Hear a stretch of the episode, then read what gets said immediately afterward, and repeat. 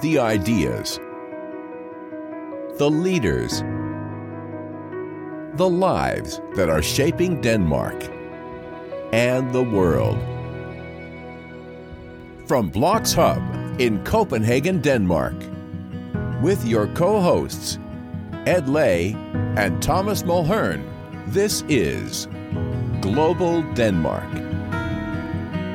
Hello, and welcome back to the Global Denmark podcast, where we explore how thought leaders and innovators are working to create a better Denmark and a better world. We had the pleasure of speaking with Ambassador Lone Wisborg, the Danish ambassador to the United States, on what it means to be an ambassador for her, how she promotes Denmark and why, the state of Danish American relations, and what living abroad does to both your global and national perspectives. Without further ado, we bring you Ambassador Lone Wisborg.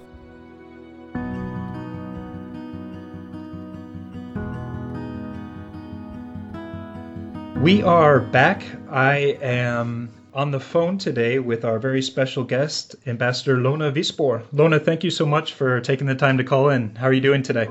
I'm fine, thank you. It's a pleasure to be with you. Uh, the pleasure is on our side. We want to dive right in. As you know, we talk to different ambassadors from different countries, and we're very curious from your perspective what does it mean to be an ambassador for you in the broad context? Hmm.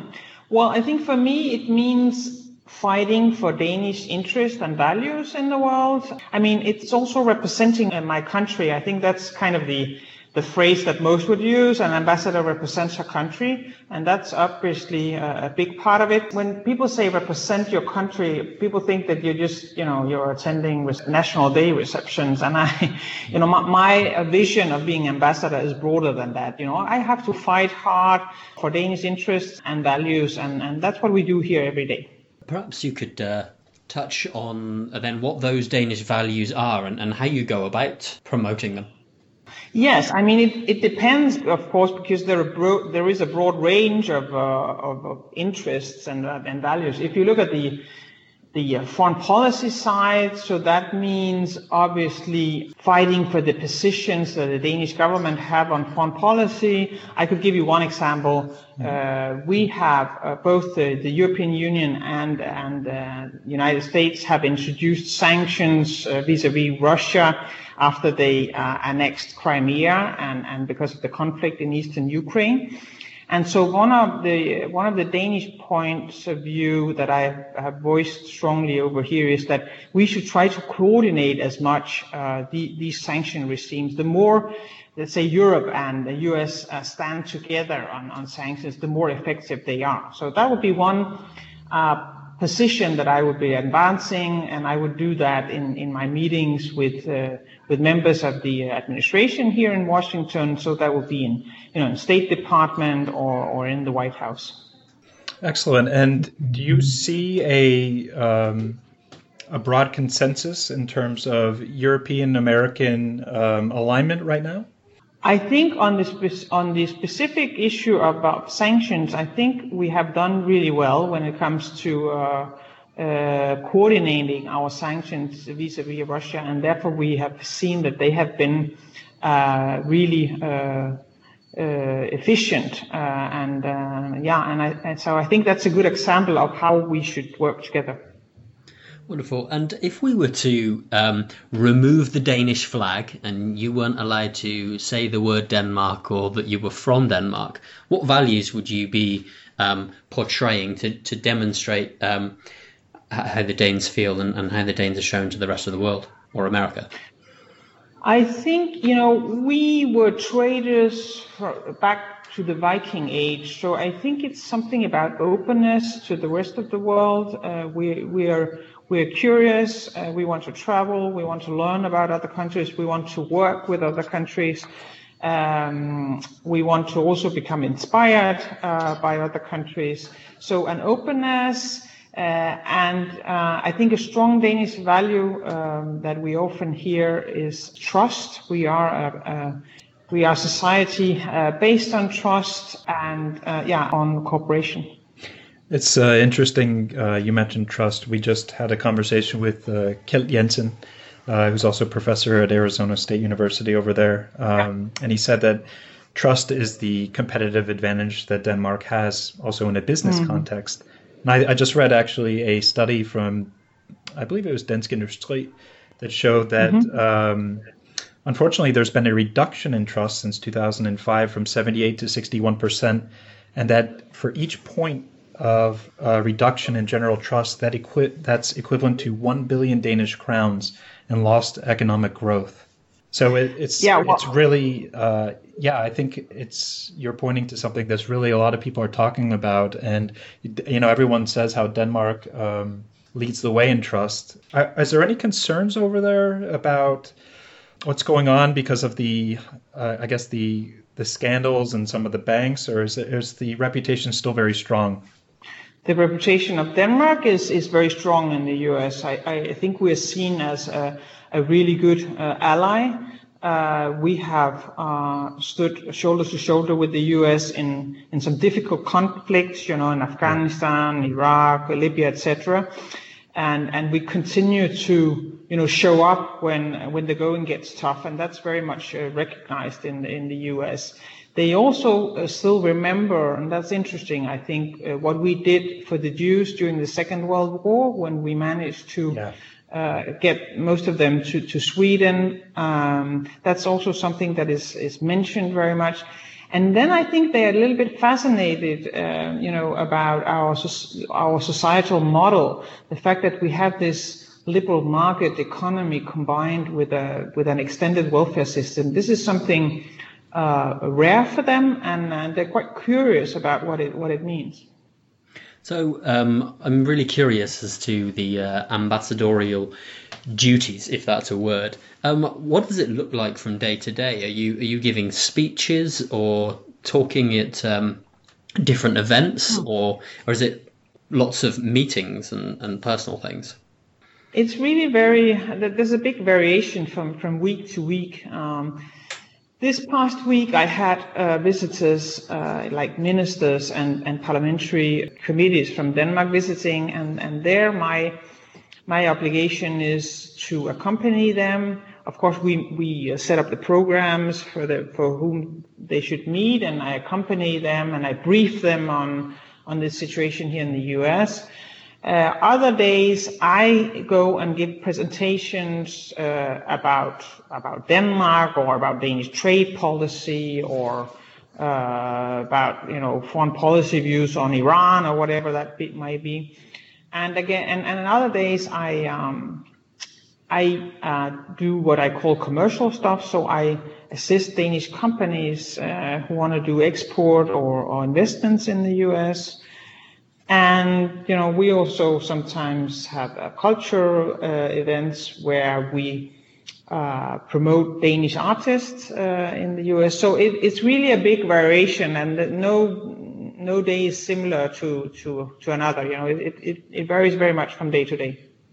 Oh, fantastic. Um, how, how do you, um, we talk with a lot of uh, Danes who say it's difficult uh, to network due to this concept of jantelov and kind of this professional and personal humility. Um, how do you, as an ambassador, deal with kind of both the title of being in this kind of position uh, in an American context, which looks at titles in a very different way than Denmark? Well, I don't know. I mean, I think um, for me as ambassador, the most important thing is to build up a network. That's what we live off. You know, uh, that's what we need in order to be able to carry out our job. So, so since I've been here, I've tried to meet as many people as possible in, in the U.S., whether it be, you know, in the administration or businesses or in culture or whatever. And, and Congress, of course, uh, is very important. And, and so that's the network I need in order to carry out, uh, carry out my job. Um, and of course, uh, you know, when you call on people, uh, you sometimes disturb them. That that's kind of that's kind of it goes with the uh, with the territory. And, um, and and I think for some Danes that can be a little bit uh, difficult. Uh, you know, we don't want to. I think I think very very often Danes don't want to disturb. You know, yeah. but you as a diplomat, you just have to disturb. That's part of your job. So so you have to get out of your comfort zone and knock on doors. Uh, the good part about the US is that they're very used to that and, and they're very sort of extrovert and, and so uh, they don't mind and they know that this is this is how it, this is how it's done. So so you're very um, often you know welcomed when you when you knock on the door.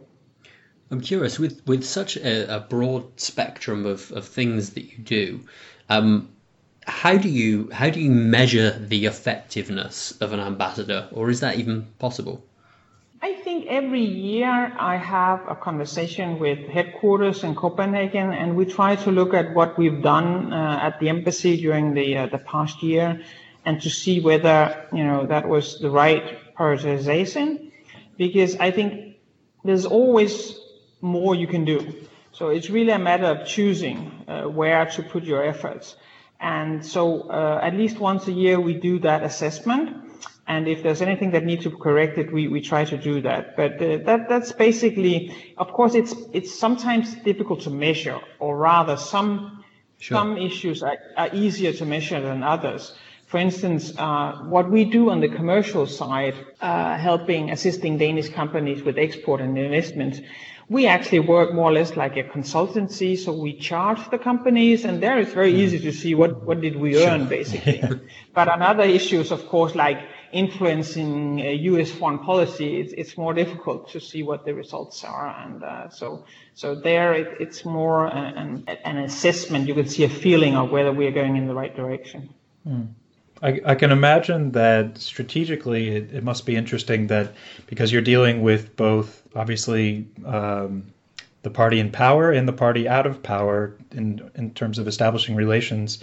Is, that is that is that difficult to kind of stay out of the politics of the Republican Democrat divide?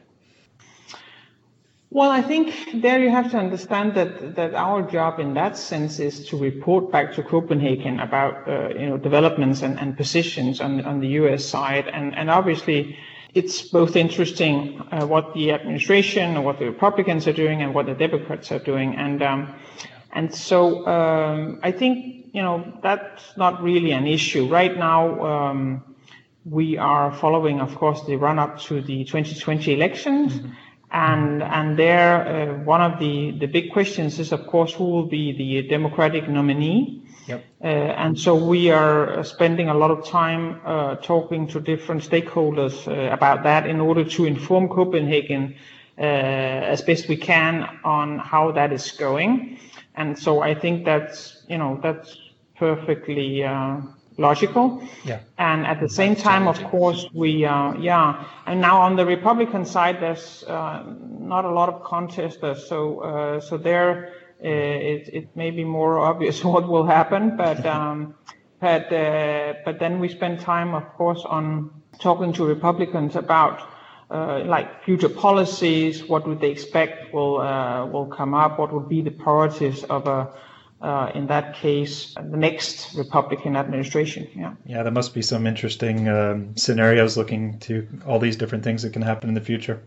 Absolutely. Yeah. I mean, the U.S. is our security guarantee, and so what happens over here will always be of enormous interest to Denmark, and and so therefore, of course, we that there's a big appetite on on. Um, on our products, so to speak, on the information that we're sending back to, yeah, to Copenhagen. Imagine. I saw a um, an interview on the Daily Show with Greta. I'm just going to call her Greta T because I can't pronounce her surname. but um, she was asked, um, "Is there a difference between how they see the climate change um, in America and and how they see it over in Scandinavia?" And her response was. Um, well, in America, the debate around is around whether it's true or not, and the um, in Scandinavia, it's seen as fact, and, and what are we going to be doing about it? Do uh, you have a strong? Did Denmark have a strong uh, policy around uh, climate change, and, and are you involved in that and, and spreading the message to America? Yes, we do have a strong position. I mean, the new Danish government has set a very ambitious target of uh, mm-hmm. reducing CO2 emissions by 70% in 2030. That is very ambitious. And, and if you see the political understanding that was drafted between the, uh, the ruling party and their three support parties, climate is actually the, the first topic that is mentioned. So there's no no doubt that this is a very strong priority uh, of the government, and, and obviously, therefore, it's also a, a big priority for us uh, here in uh, here in DC. Uh, and we had actually uh, earlier also a visit of our new Minister for, for Climate, Energy and Utilities here. And, and he also spoke about the Danish ambitions and how we would like uh, to inspire uh, the rest of the world and, of course, uh, also the US on, on, on, climate issues. Yeah, it seems like that would be a, a, natural area, clean energy for the states to look to Denmark for potential best practice. Yeah, the good thing is that, of course, uh, we realized that President Trump decided to pull the uh, United States out of the Paris Agreement. Mm. But we do see a lot of uh, a lot of developments, a lot of movement uh, on on in in the states actually. Uh, for instance, offshore wind is really taking uh, off on on the east coast, and actually with partic- participation of Danish companies. Uh, and we can see interest in um, district heating and then in biogas, and so there's actually quite a lot to work with for us uh, in in the states also. What what were some of the things that have uh, surprised you about how uh, Americans view Denmark, or perhaps about what what you see going on in the states right now, maybe for our audience? I don't know if I've been surprised with the U.S. view on, on Denmark. I think most Americans that I meet, they um, they have a positive view of, of Denmark. They they remember, as I said, they remember the story about uh, us helping Jews during the Second World War. They they know about our our sacrifices in Afghanistan. You know the number of uh, of soldiers who died there fighting for. Uh, you know, for for freedom for for the Afghans, uh, and so uh, I think in general there's a positive view on on Denmark. Sometimes we get the question, of whether whether Denmark is a socialist economy, and we have to explain uh, the fact that we have a like societal model that is based on a on a liberal market economy, but with a developed welfare system. I think for many that's a little bit of a, a strange concept, and so they're very curious about it. And and you know, very often when we start telling about our welfare system, they they you know they, they, they find that very interesting free education free access to healthcare etc but then when I when I tell them that it, you know you also have to pay 50% in, of your income in taxes, then sometimes the interest fades a little bit, to be honest. yeah. yeah, it's the uh, the value of liberty or freedom above all others. I yeah. Um, so, so obviously you are the uh, Danish ambassador to the United States. Um, what was that like when you got the news that hey, uh, Lone, we're we're sending you to DC? Well, I was super excited. I mean, to me, that was kind of the uh, jewel in the crown in terms of uh, postings. Uh, I've always uh, worked throughout my career a lot on security policy, and there, obviously, uh, the United States is our primary security uh, guarantor. So, so being able to serve here was was really just a dream come true. as I said earlier almost everything ha- that happens in this country is of interest to uh, to Denmark. So it's it's really a privilege uh, and, and an honor to serve here and to be able to send back um, reports to uh, to Copenhagen.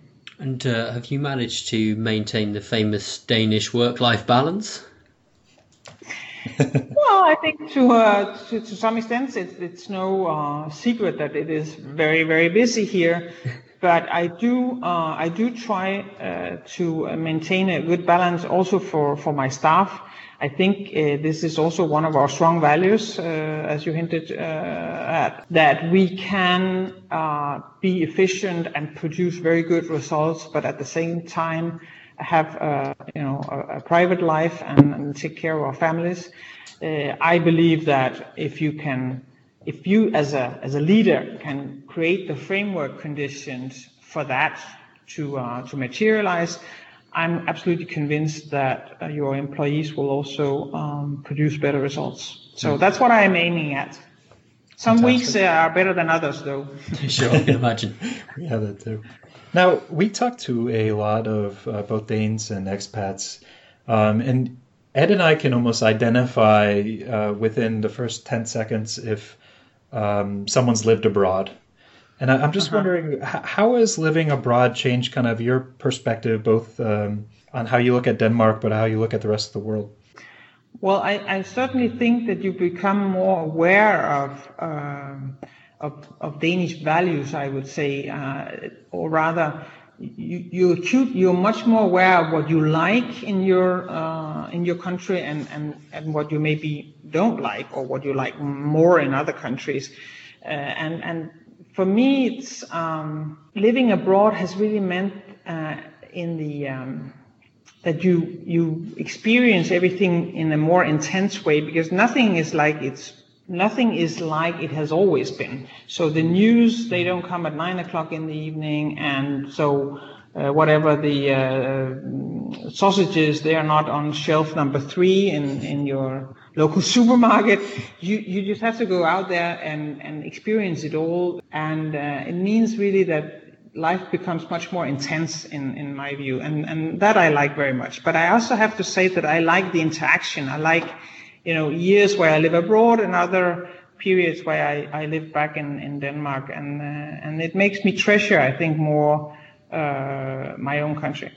Yeah, we, um, we interviewed um, a couple of authors, uh, both uh, and uh, Hippebrun, who um, who went around the world and interviewed uh, Danish leaders uh, from around the world who who reported when in Denmark that there weren't Danish leadership traits, but then when they found themselves in organisations outside the country, very quickly um, gathered a set of Danish values that they could see in, in Denmark and Scandinavia that just weren't present in, in those other countries. Uh, do you have an entirely Danish team there, or do you have a, a, uh, a, a staff? No, it's a, it's it's a mix actually of, of Danes and, and Americans, uh, and we even had have a Brit among us uh, as well. So yeah, uh, so it, it is a mix. And um, and how do you how do you approach uh, leadership or leading a team?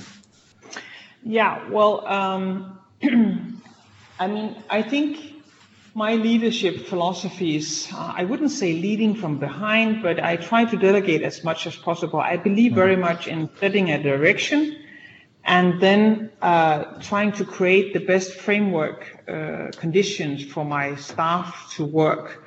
Uh, I don't believe very much in, in very direct instructions on detailed issues. Uh, I think if, pe- if you give people a sense of direction and and room for maneuver, uh, I think they they take much more responsibility for, for their own portfolio and um, and and I think actually that creates uh, better results. So that's kind of my my overall philosophy. And then um, and then the question is how does that fit the cultural, uh, let's say, environment that sure. you're working in. And, and there, throughout my career, not so much maybe in the US, but earlier in my postings, I have learned that I think it was Søren Kierkegaard who said something to the effect that if you want to take people or bring people to a certain place, you have to pick them up where they are. Mm. So, so meaning you, you can't just come with all your philosophies and ideals and, and tell people that's how I am and, and now you just have to adapt to that.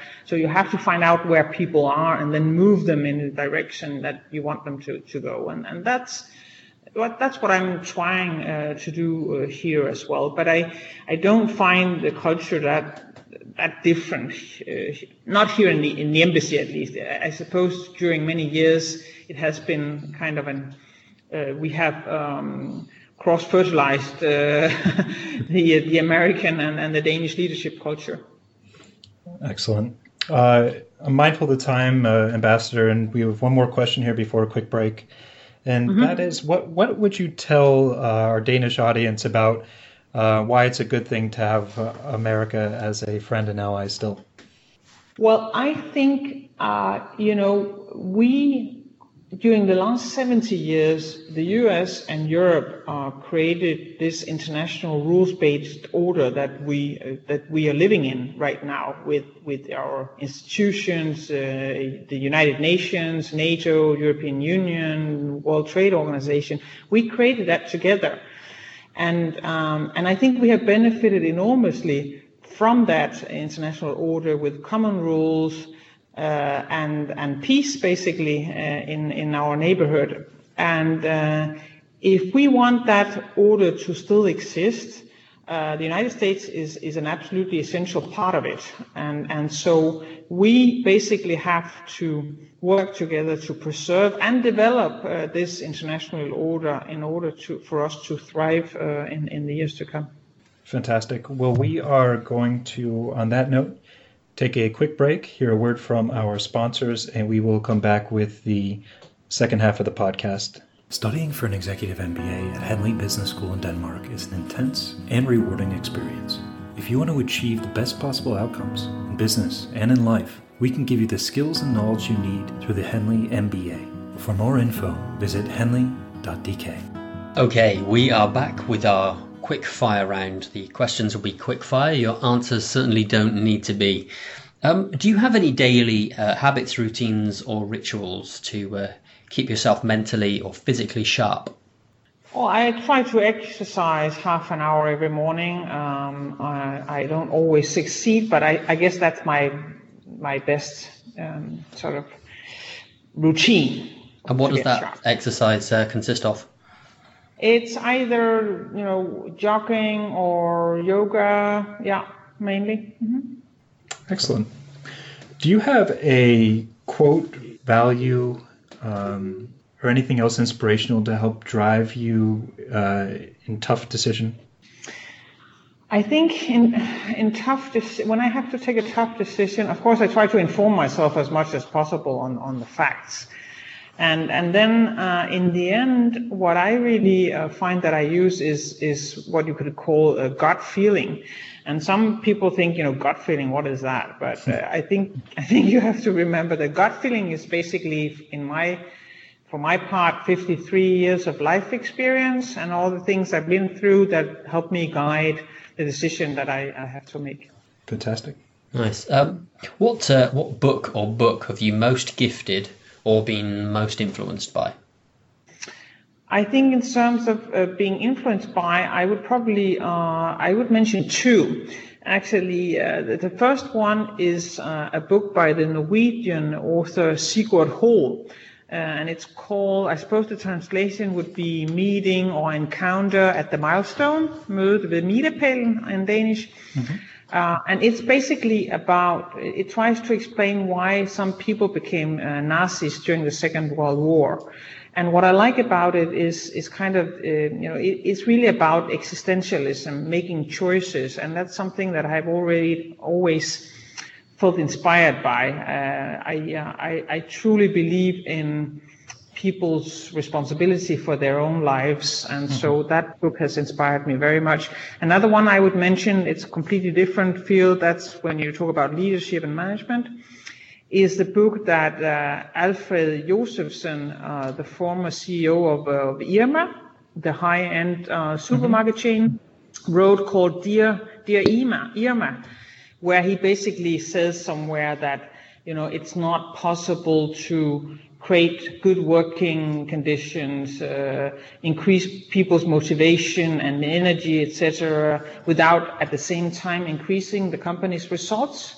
Which is uh, which is Alfred's a little bit funny way of saying that uh, you know it, it's really important to uh, uh, to work with the to create the right working conditions for people to uh, to thrive and to produce good results.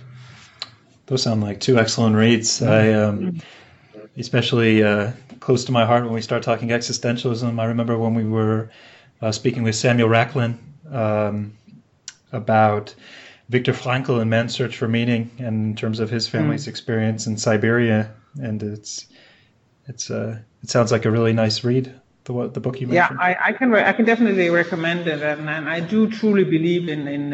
And I'm not a big believer in destiny. I think we should uh, basically assume responsibility for our own lives and make our own choices. I'm right there with you. Um, Ambassador Wisborg, we're very mindful of your time, and uh, we want to wrap up the podcast today with one final question, and that's a question we ask to all of our guests. And that mm-hmm. what do you think Denmark can teach the rest of the world, and what do you think Denmark can still learn from the rest of the world? Right. I mean, in terms of what Denmark can teach the rest of the world, I think I would go back to this uh, societal model that we have um, developed in, in Denmark and, and in the rest of Scandinavia, actually, where we have this combination of the liberal market economy and the developed uh, welfare model that kind of makes, that, that kind of ensures that nobody is, is left behind and that, that also ensures that we all have the same possibilities uh, in, in, in life, so to speak.